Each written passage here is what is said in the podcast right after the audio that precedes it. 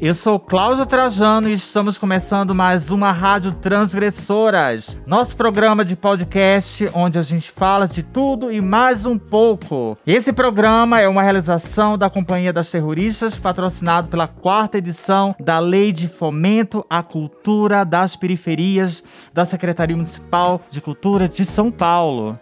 Agora vamos conhecer a história da Camila Moretti, uma cidadã que migrou da roça para a capital paulista, mas antes disso, ela passou por cárcere privado, maus tratos do seu companheiro. E hoje em dia ela conseguiu emergir na capital paulista. Roda a vinheta! Rádio Transgressoras.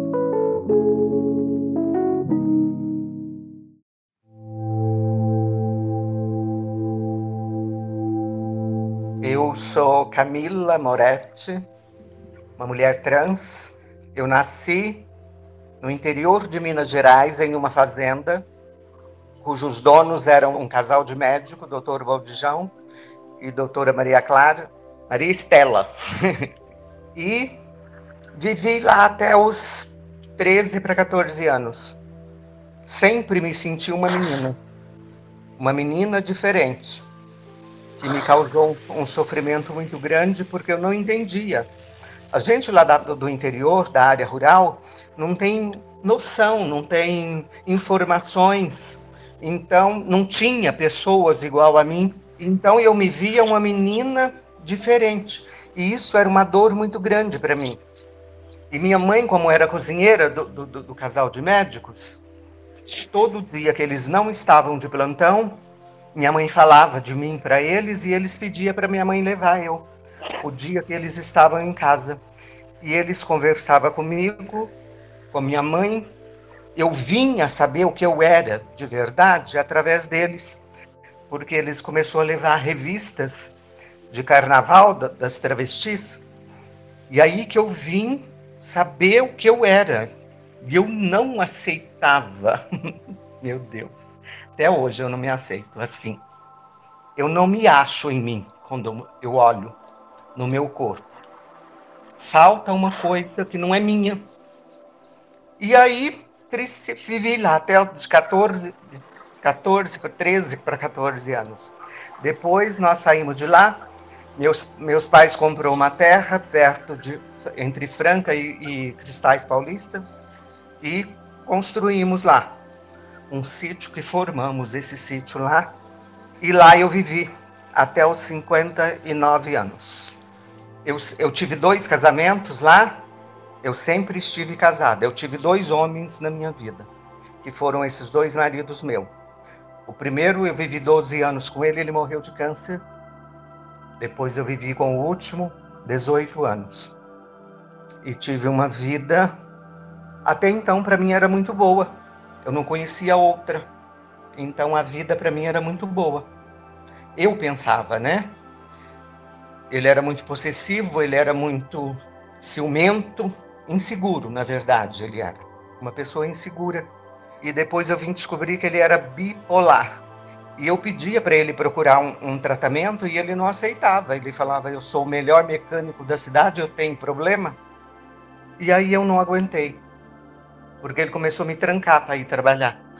E aí eu saí, ele não aceitou a separação, me ameaçou de morte, e aí eu vim com uma trans, uma travesti, que a minha irmã, que mora na cidade, tinha acolhido na rua três anos na casa dela. E aí, quando surgiu isso, eu fiquei com muito medo. Eu não podia ir para a casa dos meus parentes em Minas, porque ele, sabe, ele conhecia, ele ia sempre comigo lá. Então eu vim com essa, ela me ofereceu para que eu viesse com ela para São Paulo e ficasse na casa da, dos familiares dela, até eu me ajeitar. Eu vim. Eu tinha duas hérnias enormes devido ao trabalho muito pesado que a gente fazia na, na roça. E eu vim para fazer essa cirurgia e me operar, que é o meu maior sonho e que é a maior dificuldade que nós, mulheres trans, enfrentamos. E aí eu vim com essa trans e chegou no terminal Tietê. Eu nunca tinha vindo em São Paulo, eu nunca tinha vindo aqui, não conhecia nada. Chegamos no terminal Tietê, eu fui no banheiro e quando eu voltei, ela tinha fugido com as minhas coisas todas. E eu fiquei lá com a roupa do corpo. Meu Deus, meu chão sumiu. Você num lugar que você nunca esteve, está pela primeira vez, saiu lá do mato e ser jogada, porque eu fui jogada nesse, nessa imensidão que é São Paulo, e eu fiquei lá seis dias. Um horror para mim. Meu Deus, foram os piores dias da minha vida, porque eu vi aquele povo tudo estranho, um povo, né? Ser acostumada com aquela pessoa, com aquele pessoal simplesinho lá da roça, e de repente você vê. Então, para mim foi um, uma coisa muito ruim, muito ruim mesmo. E um policial, Edgar, que me viu lá, eles trabalham um dia sim, um dia não. Nesses seis dias, ele me viu três dias. E ele viu, ele falou: não mora, só não mora na rua. Eu falei, aí eu expliquei para ele. Ele falou: você não conhece os abrigos? Tem abrigo aqui. Que você pode ir, você dorme, você come, toma banho. Eu nunca tinha visto um. E aí ele me levou lá num abrigo que ficava perto da casa dele. Eu estou indo para minha casa, no caminho da minha casa tem um, e eu te deixo lá.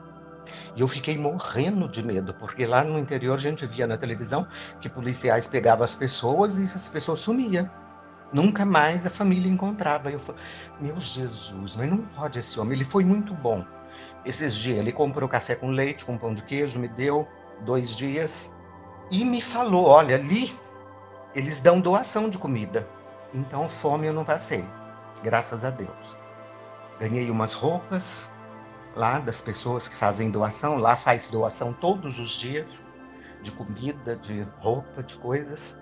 E aí eu, ele me levou para esse abrigo e eu fiquei lá no terceiro, segundo dia. Uma senhora que morava lá, é um abrigo misto de mulheres e homens as trans, as mulheres trans, os travestis, ficam num quarto junto com mulheres.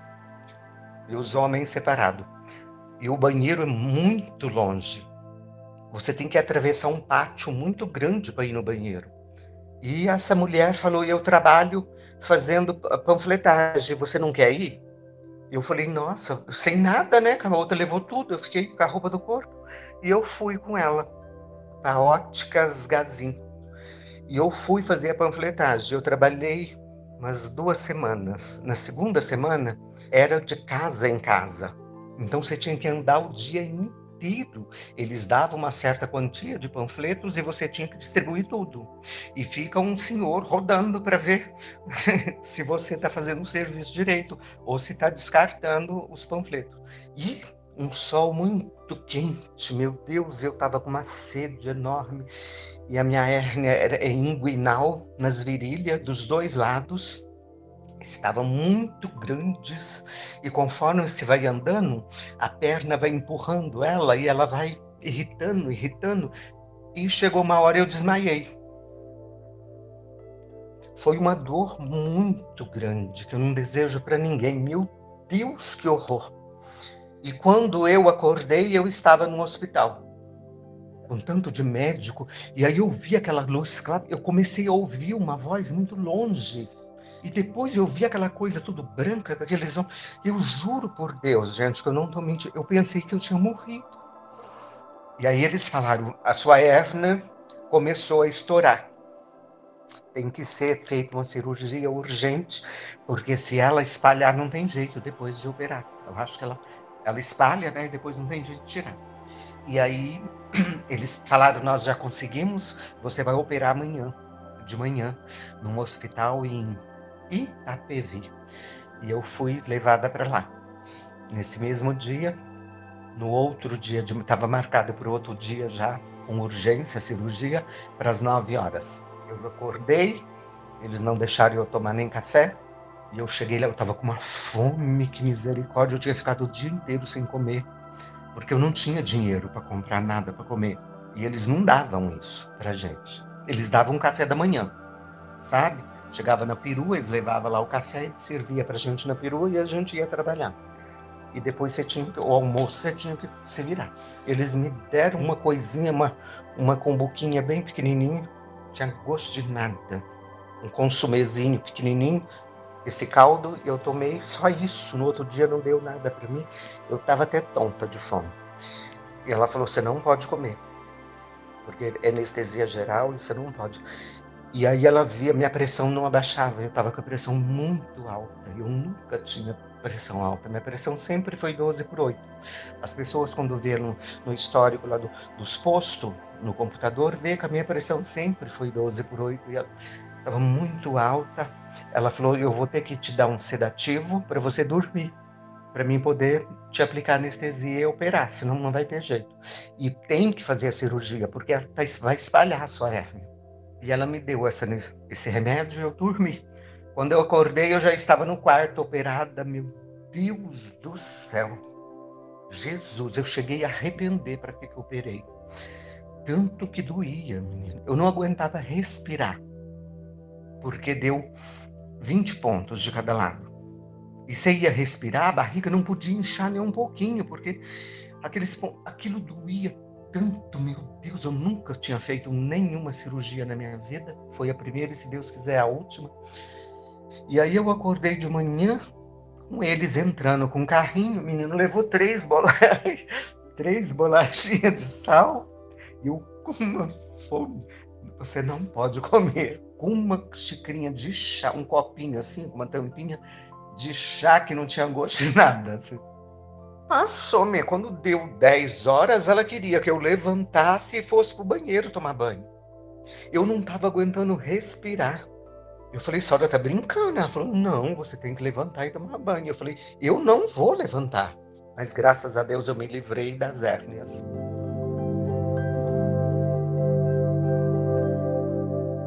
E aí voltei lá para esse, esse abrigo, CTA 8. O banheiro lá o esgoto subia assim. Você começava a tomar banho, a água subia pelo esgoto. Era um cheiro infernal. Ela falou: você não pode ficar aqui porque você pode pegar uma contaminação. Você está operada. E me transferiram. Você vai para uma casa só de trans, só de mulher trans. Eu falei: meu Deus, que maravilha! É uma casa, não é como aqui. É uma casa e mora só mulheres trans. Eu falei, nossa, vou conhecer elas agora, né? Meu Deus do céu. Foi a treva para mim. Eu fiquei lá uma semana e pouco. Eu fui levada para o Florescer 1, no dia 20 de dezembro de 2018. Eu ainda estava com os pontos. Dois dias depois, eu fui retirar os pontos e quando eu cheguei, uma proposta lá da Câmara dos Vereadores Restaurante Escola, que ia dar um curso de gastronomia. Eram 30 lá, só eu que fui. Eu, fui, eu falei, nossa, porque eu fui recebida na casa pela primeira pessoa. Eu não estou falando mal do lugar, os lugares são maravilhosos. Eu só acho que não são bem administrados eu não vou mentir para ninguém, eu vou falar a verdade, não são bem administrados. A prefeitura dá uma licitação, uma empresa ganha e depois a prefeitura não manda fiscalização. Nenhum fiscal para fiscalizar e as pessoas administram da maneira deles. E não são bem administradas. Realmente não são. Tem bons, ótimos profissionais, mas dentre tem pessoas que não são eu fui recebida pela, pela pessoa, o que que essa véia tá fazendo aqui? Lugar de véia no asilo. Eu falei, meu Deus, eu fiquei passada. E aí, quando veio essa proposta, eu falei, e aí continuou isso com elas, falando isso para mim. Eu peguei, fui fazer a inscrição, eu pensei que, porque tinha, tem que fazer uma prova, né? Eu quero falar aí para as pessoas que vão ver que lá dá curso dois cursos por ano. Inscrições em janeiro e inscrições em junho. E eu fui falar, tem que fazer uma provinha. Eu fiz a prova, eu falei, vou fazer por fazer, porque fazia 40 anos que eu tinha saído da escola. E graças a Deus eu passei na provinha e fiz o curso lá.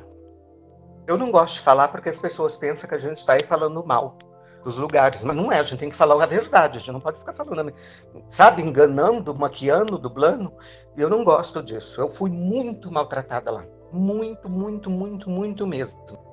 Ao ponto de eu pedir para o Suplicy. Porque a dona do restaurante, lá o restaurante escola, é a irmã do Suplicy. A psicóloga Dona Bezita. Ela dava essa assistência para os alunos que quisesse passar com ela como psicóloga. E eu passava toda semana e contava tudo que me acontecia. E ela pediu para o irmão dela, o Suplicy, e o Suplicy me transferiu de lá. Pediu a minha transferência. Eu fui para o Zaknash, eu nunca tive problema lá. Para mim, um lugar maravilhoso, porque lá a, a gerente, a, a coordenadora era uma mulher de pulso muito firme, ela não admitia preconceito, ela não admitia insulto, ela não admitia ofensas e nem agressão, verbal nem física. E aí eu fiquei muito bem lá, mas aí logo, logo veio a notícia de que ia fechar o Zacnash. Eu falei, Jesus, e agora? Eu estava fazendo um cursinho de empreendedorismo do Sebrae e a professora e os alunos de lá começaram a ver que eu estava diferente. Você está triste? Você estava tão alegre quando você começou aqui? Aí eu contei para elas. Uma das mulheres que estavam fazendo lá o curso com a gente é a mãe da coordenadora do grupo Mulheres do Brasil. E ela falou: Eu vou ligar para minha filha e a minha filha vai ver o que, que pode fazer. E ela ligou e logo em seguida, dez minutos depois, a filha dela me ligou e falou: Olha, eu tenho uma entrevista marcada com você, com um grupo, com uma, uma equipe, uma ONG que se chama Direitos LGBT e você vai falar com a Abigail e o Ricardo Dias amanhã. Eu falei, tá, e eu fui lá falar com eles e pedi para eles. Nós, lá no Zaknash, nós éramos 16 trans. No um que eu tava. Lá é um pavilhão com três. ZAC 1, ZAC 2, ZAC 3. Num pavilhão só, dividido. O que eu tava, o ZAC 2, nós era 16 travestis, mas Dentre todas eram umas 30 por aí. E eu chamei elas para ir comigo, ninguém quis ir. Eu fui lá, falei com a Abigail e o Ricardo Dias, e eles falaram: você precisa, você aguarda um pouco, porque a gente tem que, a gente vai providenciar uma casa. E arrumaram para mim lá no Braz, CTA Braz. Você vai e fica lá só uns dias, só até a, sair a casa. Eu falei, ah, essa casa não vai sair. Eu não pus muita fé, não. Olha que horror, né? A gente tem que confiar mais nas pessoas. Mas aí eu fui e fiquei lá 19 dias. E aí ela me ligou falando que a casa estava pronta, que é aquela ali, Florescer 2. E aí eu vim para ali e fiquei um ano ali. E graças a Deus hoje, graças aos projetos que eu entrei da prefeitura, eu quero agradecer aí prefeito por esses projetos que oferece para gente, de eu estar nesse projeto do Transcidadania, de eu ter podido a voltar a estudar, graças a Deus, esse ano eu termino o meu ensino médio, e esse projeto, as, as transgressora do Murilo, que me deu condições de ter a minha autonomia. E hoje eu tenho meu quartinho aqui e a minha vida mais tranquila.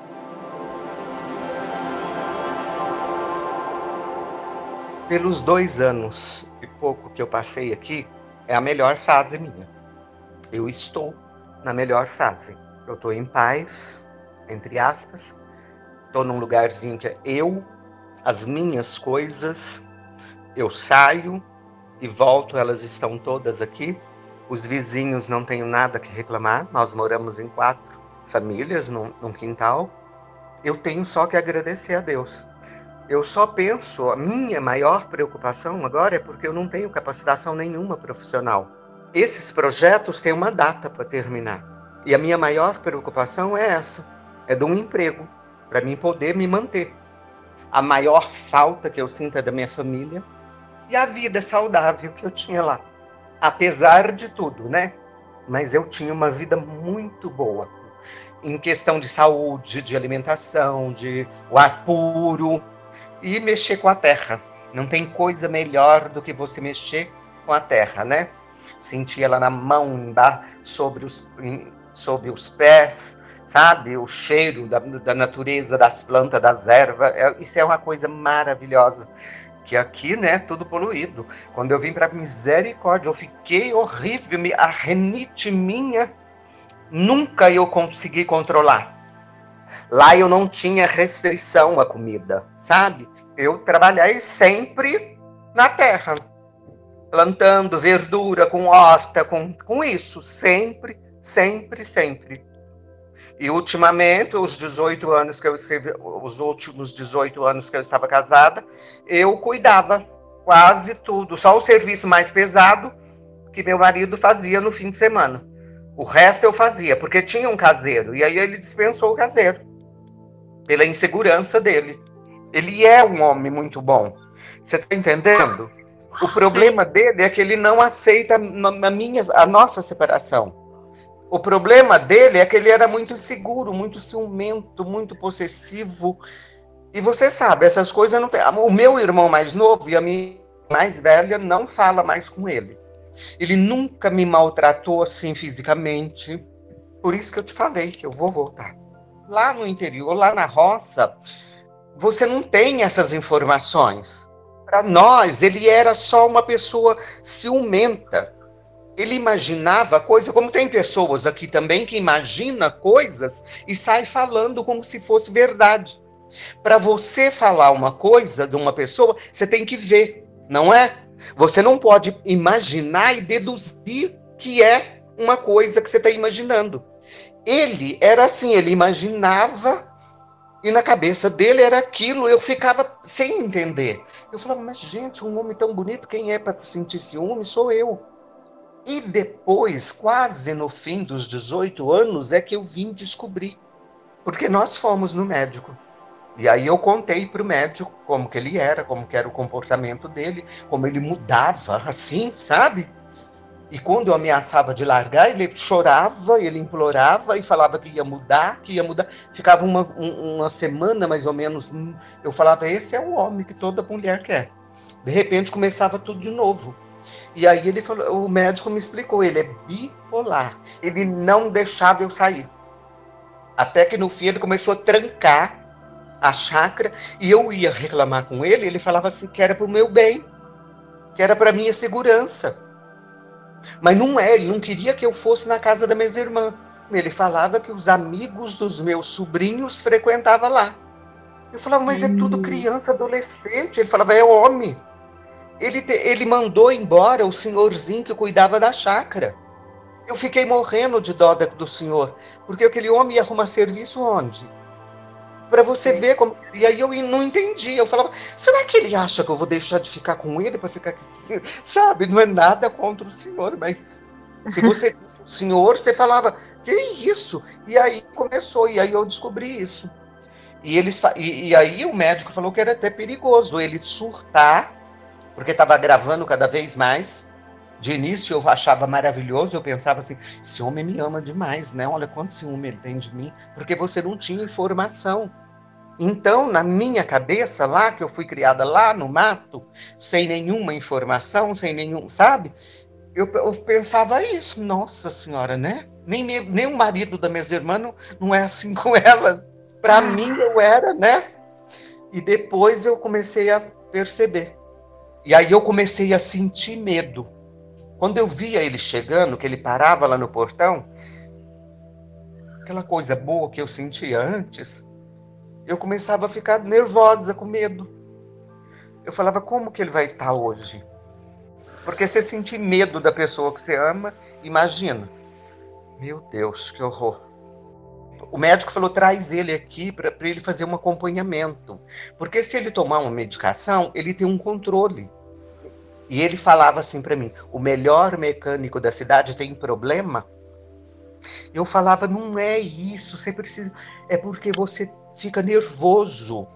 Os remédios é para controlar o seu nervo. Eu não fico nervoso. Ele não aceitava. Não aceitava. Eu sou de, de uma cidadezinha bem do interior que chama São Gotardo. Quem fica sem te cumprimentar, mesmo que não conheça? Eles, boa tarde, boa noite, bom dia, não é? Aqui é uhum. é pela correria, né? As pessoas para ir trabalhar, tem pessoas que pegam quatro, cinco condução para ir por serviço, para ir e para voltar. É cada um se preocupando consigo e, e ali pronto, né? É uma informação que você pede na rua, as pessoas parecem que têm medo de parar para dar informação para você. Elas já respondem andando, correndo, né? Eu estranhei muito isso quando eu cheguei aqui. Eu falava, mas será que eles têm medo de mim? Será que esse povo está com medo de mim? Será que eu sou tão diferente deles? Eu, eu pensava assim, depois eu fui me acostumando conversando lá com a dona Besita, a psicóloga, aí ela foi me explicando. Eu falava, eu chego na rua, eu, as pessoas parecem que correm de mim. Ela falou, não, a vida aqui é assim. aqui no 220. Lá é tranquilo, o povo é tranquilo, sabe? Muito sossegado, muito. É uma vida por isso que você não se estressa que você não fica doente, sabe? Porque isso, essa correria aqui, faz as pessoas ficarem doentes. Lá você vê a amplidão, assim, uma amplitude total. Você olha aquele céu lindo, sabe? Nossa, que coisa linda, não tem coisa igual, sabe? Eu estava lendo um, um, uma, um poema da Maria Bethânia e eu me remeti lá na minha casa. É lindo lá muita natureza, a natureza toda em volta. Tem um riachinho que passa no fundo, tem uma mina d'água acima da casa que o meu pai trouxe e uma bica de água que corre 24 por 24 na porta da cozinha. Então é um lugar lindo, lindo, lindo, meu Deus. E que eu vou voltar para lá. Quando a gente foi para lá, foi feita uma casa que naquela época, eu não sei como que o povo conhece, era chamada de casa de pau a pique. Era de, de madeira, de paus, e depois jogava barro, barreava. Moramos nessa casa mais de cinco anos. Aí meu pai veio para Furnas, meu pai era um, mestre de obra, veio para Furnas, a usina de marimbondo. Meu pai ajudou a construir ali. E aí ele mandava o dinheiro, porque ele ia lá só de seis em seis meses. Ele mandava o dinheiro e minha mãe comprou o material e meus irmãos, que tinham aprendido a, a, a profissão com meu pai, construiu a casa, que é uma casa muito linda. Desculpa. É um lugar muito bonito. Ai, que tristeza que me dá. Não, as coisas que eu trouxe, a menina levou tudo. Eu trouxe muita coisa, eu trouxe muita foto, eu trouxe foto da minha mãe. Uma foto que eu não tinha outra igual. Eu sempre tive essa foto comigo da minha mãe. E eu não tenho mais como recuperar, né? Na minha casa sempre foi assim: viva honestamente, trabalha, ganha o seu, o seu dinheiro com seu suor e anda de cabeça erguida. Não faça nada de errado, não prejudica ninguém, ajuda quem você puder e trata todo mundo bem. Todo mundo bem. Minha mãe sempre, desde criança, ela falava, ela foi exemplo para nós. Exemplo, exemplo, exemplo. Eu lembro uma vez, eu vou citar uma coisa aqui que a minha mãe tinha feito. Minha mãe fazia massa nunca comprou pão na minha casa, nem macarrão, né? Minha mãe fazia. E uhum. a vizinha passou com a filha dela, que estava vindo do médico, ela estava grávida, e minha mãe estava preparando um macarrão, um talharine. E foi. Depois a mulher veio com uma marmitinha e pediu para minha mãe um pouco, que a filha dela ficou com vontade. Minha mãe pegou a travessa que estava na mesa, que era para nós jantar, e deu para a mulher. E aí minha irmã falou: Mãe, nós vamos jantar o quê? A gente faz outra. Filhos, ela vai chegar lá, a mulher vai comer e os outros vão ficar olhando. Então foram exemplos, minha mãe sempre deu esses exemplos para nós. As pessoas da roça têm aquele costume, a mulher quando ganha neném fica 45 dias de cama. Guarda esse resguardo. Come só galinha, com, sabe, sopa de galinha. Então, nós tivemos os melhores exemplos de vida na nossa casa. Educação, nunca nós apanhamos. Nunca. Nunca levou um puxão de orelha. Eu lembro uma vez que meu pai pegou uma vara para bater na minha irmã, minha mãe voou na frente dele e falou: bate em mim. Mas nos meus filhos, não. Nós temos que ter orgulho dos filhos que nós temos. Então, esses exemplos eu sempre tive da minha mãe. Eu tive a melhor educação que uma pessoa podia ter. Não de cultura, de educação, de amor. Amor. Minha mãe beijava nós várias vezes por dia, abraçava e falava: Você sabe que a mamãe te ama, né? Então, isso que nós não tivemos do nosso pai, porque meu pai não era. Meu pai não. Uma pessoa boa, mas ele nunca foi fazer um carinho. Mas minha mãe supriu tudo isso. Todo. Meus irmãos casados que chegavam com filhos, minha mãe abraçava e fazia a mesma coisa. A mamãe te ama, a mamãe te ama. Então isso nós, eu sempre tive, sempre, sempre, sempre. Amor não faltou para nós. E os melhores exemplos possíveis. Nunca. Minha mãe falava: você põe a comida boa na mesa para os meus filhos. A educação quem dá sou eu. E foi assim. Então, e a minha família continua criando assim. Os meus sobrinhos, meus sobrinhos netos, bisnetos, que eu já sou tia bisa, com muito orgulho, graças a Deus, eu tive os melhores exemplos, os melhores possíveis. Eu leio minha Bíblia, está aqui, ó, a Bíblia eu leio todos os dias, todos os dias eu leio a Bíblia eu procuro ir à, à igreja, à missa no domingo, agora não está tendo mais, mas eu ia sempre no domingo à missa, lá na igreja de Santo Expedito, que eu sou devota de Santo Expedito. Isso eu não, eu não deixei de fazer. Minhas orações, que a minha mãe ensinou nós desde criancinha, eu faço todos os dias antes de dormir. E procuro viver ali do jeito que a minha mãe me ensinou. Aqui meio descontrolado, mas vivo. Sim. Eu achava que eu era uma menina que nasceu com defeito. Minha mãe não falava nada. Eu lembro que eu usava as roupas da minha irmã. Meu pai falava: O que, que é isso? Minha mãe falava: Deixa a pessoa. Eu quero que meus filhos sejam felizes. Minha mãe falava: A felicidade dos meus filhos, a minha felicidade é a felicidade dos meus filhos. Era quando ela falava: A gente tem que ter orgulho dos nossos filhos. Nossos filhos são trabalhadores, são honestos, obedientes, nunca desobedeceu nós. Então, minha mãe era assim, sabe? E porque esse casal de médicos já tinha abrido a cabeça da minha mãe. Porque se vocês não aceitam, sai para a vida e, e não vira, a maioria não vira coisa que presta. Sofre muito, muita humilhação, apanha, é, é, entra nos caminhos errados. E foi assim. Hum. Então, graças a Deus, eu, oh Deus, muito obrigado, eu agradeço todos os dias por ter me dado a mãe que me deu. E, e eu ter nascido naquela fazenda, que aqueles casal de médicos fizeram isso. Minha mãe entender e fazer com que todo mundo me aceitasse. As pessoas, na maioria das vezes, me aceitavam pelo respeito que tinha com a minha mãe. Minha mãe sempre foi muito querida. Muito, muito, muito. As pessoas todas gostavam muito da minha mãe. Então eles aceitavam por isso.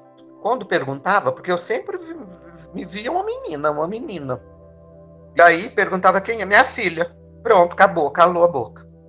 No começo, na escola, que os meninos chamavam a gente de Mariquinha, porque a chamada do professor falava meu nome, né? Eu parecia uma menina. Entendeu? Eu lembro que um dia eu cheguei com, com livro. Minha mãe sempre tinha isso com nós. Pedia o material, minha mãe ia lá e comprava. A escola, minha mãe sempre priorizou para nós. Comprava o material. Então, não é por nada, eu era uma das primeiras que chegava com o material. E eu lembro que a professora falou assim: o livro dela. Aí os meninos começaram tudo a rir. Era a segunda aula dela. E ela, o livro dela, aí ela falou, eles começou a rir, falou: não é ela, não, é ele, é a Mariquinha é a Chiquinha Dengosa, chamava a gente assim. Eu chorei tanto que misericórdia. Eu quase morri de chorar, porque eu não me aceitava assim. Eu não me aceito assim. Eu nunca me aceitei assim. Essa é a maior dor que eu tenho, porque eu eu não me olho, nunca me vejo no, sem roupa no espelho. Não me vejo porque eu não consigo. Eu não me acho no meu corpo. Eu estou na fila de espera, lá no CRT. Assim que eu cheguei aqui, eu já fui lá e fiz minha, minha inscrição para ficar na fila. As pessoas que cuidam disso, desse, desse, desse projeto de, de cirurgia, tinha que rever isso e colocar pessoas mais velhas na frente. Porque imagina, está operando pessoas de 20, 20 e poucos anos e tem várias de 60, 65 esperando. Então eu acho que é uma, uma pessoa de 20 anos, eu acho que ela não tem certeza do que ela quer ser. Eu tenho mais do que certeza do que eu quero ser. Eu sempre tive. A cirurgia, a única coisa que me falta para mim me sentir Camila Moretti Rodrigues da Silva. Eu quero voltar de, quando eu conseguir operar. A minha estadia aqui é até eu operar. Eu operando, eu vou embora. Eu vou esperar. Eu vou cobrar desse povo, eu vou, não vou sair lá da porta. Eles vão me operar nem que for para não me ver lá mais.